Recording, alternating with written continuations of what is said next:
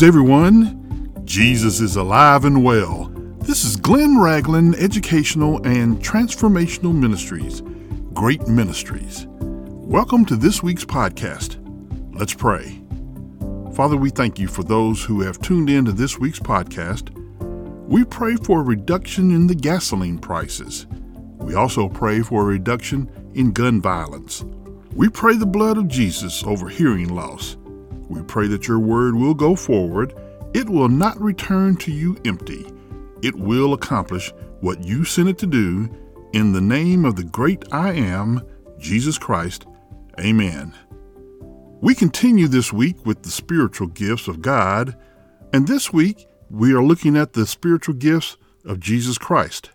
We begin with Ephesians 1, verses 7 through 12, which says, In him we have redemption through his blood, the forgiveness of sin, according to the riches of his grace, which he made to abound toward us in all wisdom and prudence, having made known to us the mystery of his will, according to his good pleasure, which he purposed in himself, that in the dispensation of the fullness of the times he might gather together in one all things in Christ, both which are in heaven and which are on earth in him. In him also we have obtained an inheritance, being predestined according to the purpose of him who works all things according to the counsel of his will, that he who first trusts in Christ should be the praise of his glory. In addition to the spiritual blessings of Christ, we're also going to look at the spiritual blessings of the Holy Spirit. The first spiritual blessing today is redemption which means you have been bought back as being released from slavery. My friends, outside of Christ, you were a slave to sin. In addition to sin, you were also marked for eternal death. But the sacrifice of Jesus on the cross erased the mark you had on you. The payment for our sins and our death was the blood of Jesus Christ. God was satisfied that the debt of sin had been paid. And now you are no longer a slave to sin. Now you have eternal life instead of eternal death. All of the spiritual blessings are important, but redemption through the blood of Jesus is the most important. For without it, there will be no eternal life for you and I. Verse 7 says that we have forgiveness of sins, which goes hand in hand with redemption. To forgive means to give up the right to punish someone for a transgression. In our life, we have turned our backs on God morally. We have rebelled against His law in our hearts. We have set aside His wisdom because we thought we were wiser than God. In Christ, you are forgiven. The decision of God not to punish us because of the sacrifice of Jesus grew out of God's rich grace for us. And so, this spiritual blessing of God's unmerited favor is never ending. In verse 8, the wise plan of God to devise a means of redeeming mankind and the prudence or understanding in its execution is surely a spiritual blessing. My brothers and sisters, unbelieving man has devised their own plan of salvation, mainly through works. And it's sad that so many will perish because they are led astray by being in rebellion to God. The Creator tells the creation that He has come up with the way out and the creation tells the Creator that he has a better idea. When Jesus says that he is the only way to God, and man says that there are many ways, both cannot be right.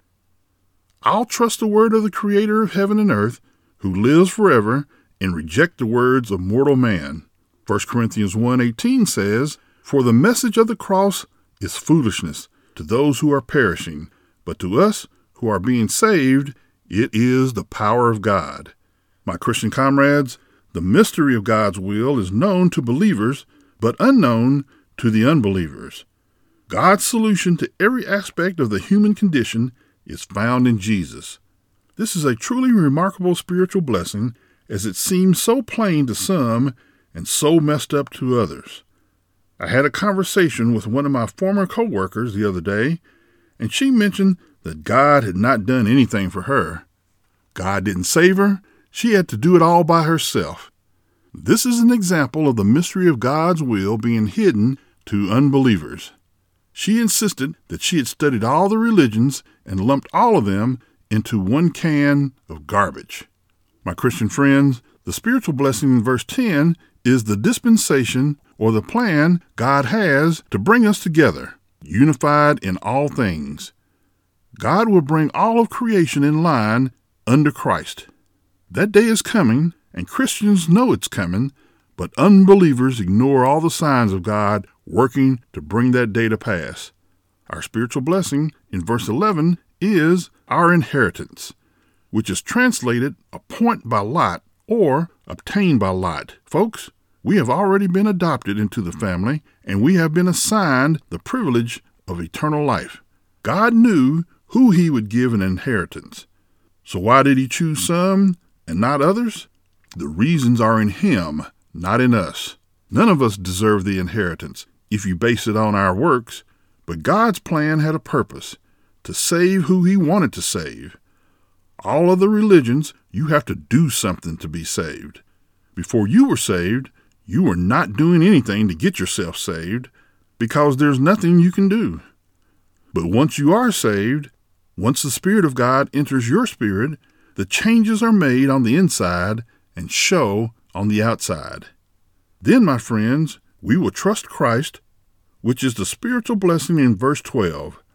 We trust in Him because He volunteered to come to earth to show us the power of God in the flesh, to die for us, and to be raised from the dead. We trust that God raised Jesus from the dead, and he will do the same for us. When we trust that Christ has done, is doing, and will do all those things, we will, without coercion, praise God for Jesus. Whether you and I praise him or not, God will get the glory. Now let's examine the spiritual blessings of the third person in the Trinity, the Holy Spirit. The first blessing is found in Ephesians 1:13, which reads, "In him you also trusted after you heard the word of truth, the gospel of your salvation, in whom also, having believed, you were sealed with the Holy Spirit of promise." Folks, when you heard the good news and believed the good news, you were claimed by the Holy Spirit. He comes into our lives and shows ownership. We are secure in our place with God because of the seal of the Holy Spirit. We are protected spiritually by His presence.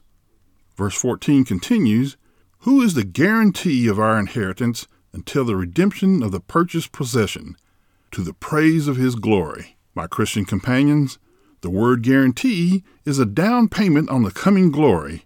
We are guaranteed to be released from sin, whether we die now or if we are alive when Christ returns. When we stand before God, we will receive the remainder of our inheritance, eternity with Him. Again, Paul mentions the praise of His glory. My friends, you should practice your praise now, for when we get to heaven, we will have all of eternity to praise the one who sealed us, to praise the one who died for us, and to praise the one who planned our salvation. So there you have it spiritual blessings made available right now to you and I. But why would God provide these spiritual gifts now instead of serving them up in heaven? He knows that, just like the church at Ephesus, the modern Christian has so many distractions to take away from the focus on Jesus. Think about it. Other than the time that we are asleep, we are constantly being bombarded with messages, stimuli, and decisions. Folks, when I'm at home watching TV and channel surfing, I've noticed that out of 20 channels, 18 have commercials in a one minute span. SportsCenter has a clock ticking down to show how long before the next story. Five minutes of commercials, then two minutes of sports, then another five minutes of commercials. The city of Ephesus promoted the Temple of Diana, or Artemis. Today, we're on the receiving end of every product known to man. Yet, all these things will disappear. We are to focus on things above, heavenly things, and not earthly things. So when you've heard the good news that God loves you, that Jesus died for you, and if you believe that God raised him from the dead, you are saved. Let the Holy Spirit seal you and take charge of your life. Receive the spiritual blessings that have been reserved for you. Let's pray. Father, thank you for your plan to redeem your creation through your Son, Jesus Christ. Thank you for sending Jesus to die in our place. Thank you for raising him from the dead. Thank you for allowing the Holy Spirit to take charge of our lives. And thank you for your spiritual blessings that you have reserved only for believers. In the name of the Lamb of God, Jesus Christ, amen. I continue to encourage you to find a good Bible teaching church. Send your prayer request as well as your praise reports to our email address, which is hello at greatministries.org. Please continue to pray for Great Ministries and share us with your friends, your family, your loved ones, and the unsaved. Stay safe, be blessed, and have a great week.